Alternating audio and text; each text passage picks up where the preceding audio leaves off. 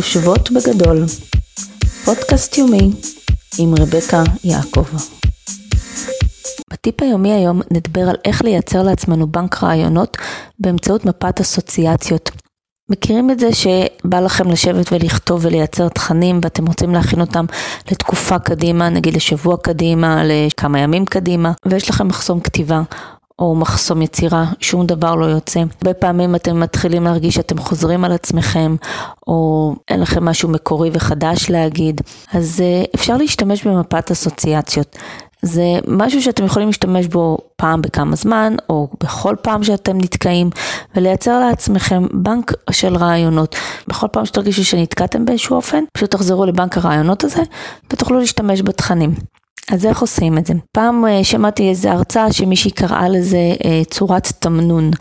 אני אקרא לזה מפת אסוציאציות למרות שזה די דומה לתמנון, שבראשו יש לנו את הנושא הראשי, וכל אחת מן הזרועות זה כמו מין מפת אסוציאציות כזאתי, שמתוך הנושא הראשי אנחנו מתחילים להוציא זרועות, כשכל זרוע היא נושא שהזכיר לנו מתוך הנושא הראשי.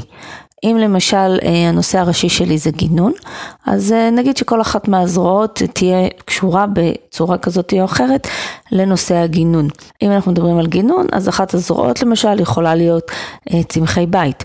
עכשיו אני אקח ואני אמשיך לעבוד על אותה זרוע ולהמשיך הלאה ברעיון האסוציאציות שלי. אז אם הנושא הראשי שלי היה גינון, אחת הזרועות תהיה צמחי בית, מתוך צמחי הבית אני מתחילה לחשוב מה זה מזכיר לי?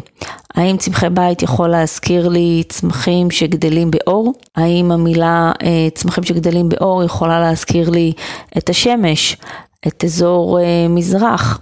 אחר כך זה יכול להזכיר לי אולי זריחה, וזה יכול לתת לי אולי רעיונות לצלם תמונות של זריחה עם אה, פריחה מסוימת שיש בזריחה. האם זה יכול להזכיר לי, אה, אולי דווקא עכשיו נעבור לענייני שקיעה, האם יש פרחים שפורחים דווקא בשקיעה או דווקא בזריחה.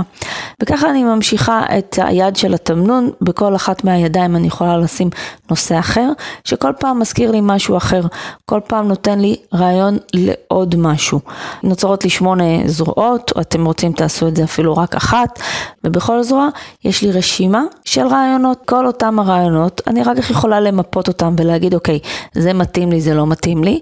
אני משאירה אותם, יכול להיות שבפעמים הבאות הם יציתו בי רעיונות לדברים אחרים, ויכול להיות שאני אוכל להשתמש בהם כבר מראש לכתיבה ולייצר תכנים שבוע קדימה, חודש קדימה בזמן. אז עד כאן הטיפ היומי להיום, נשתמע בטיפ הבא.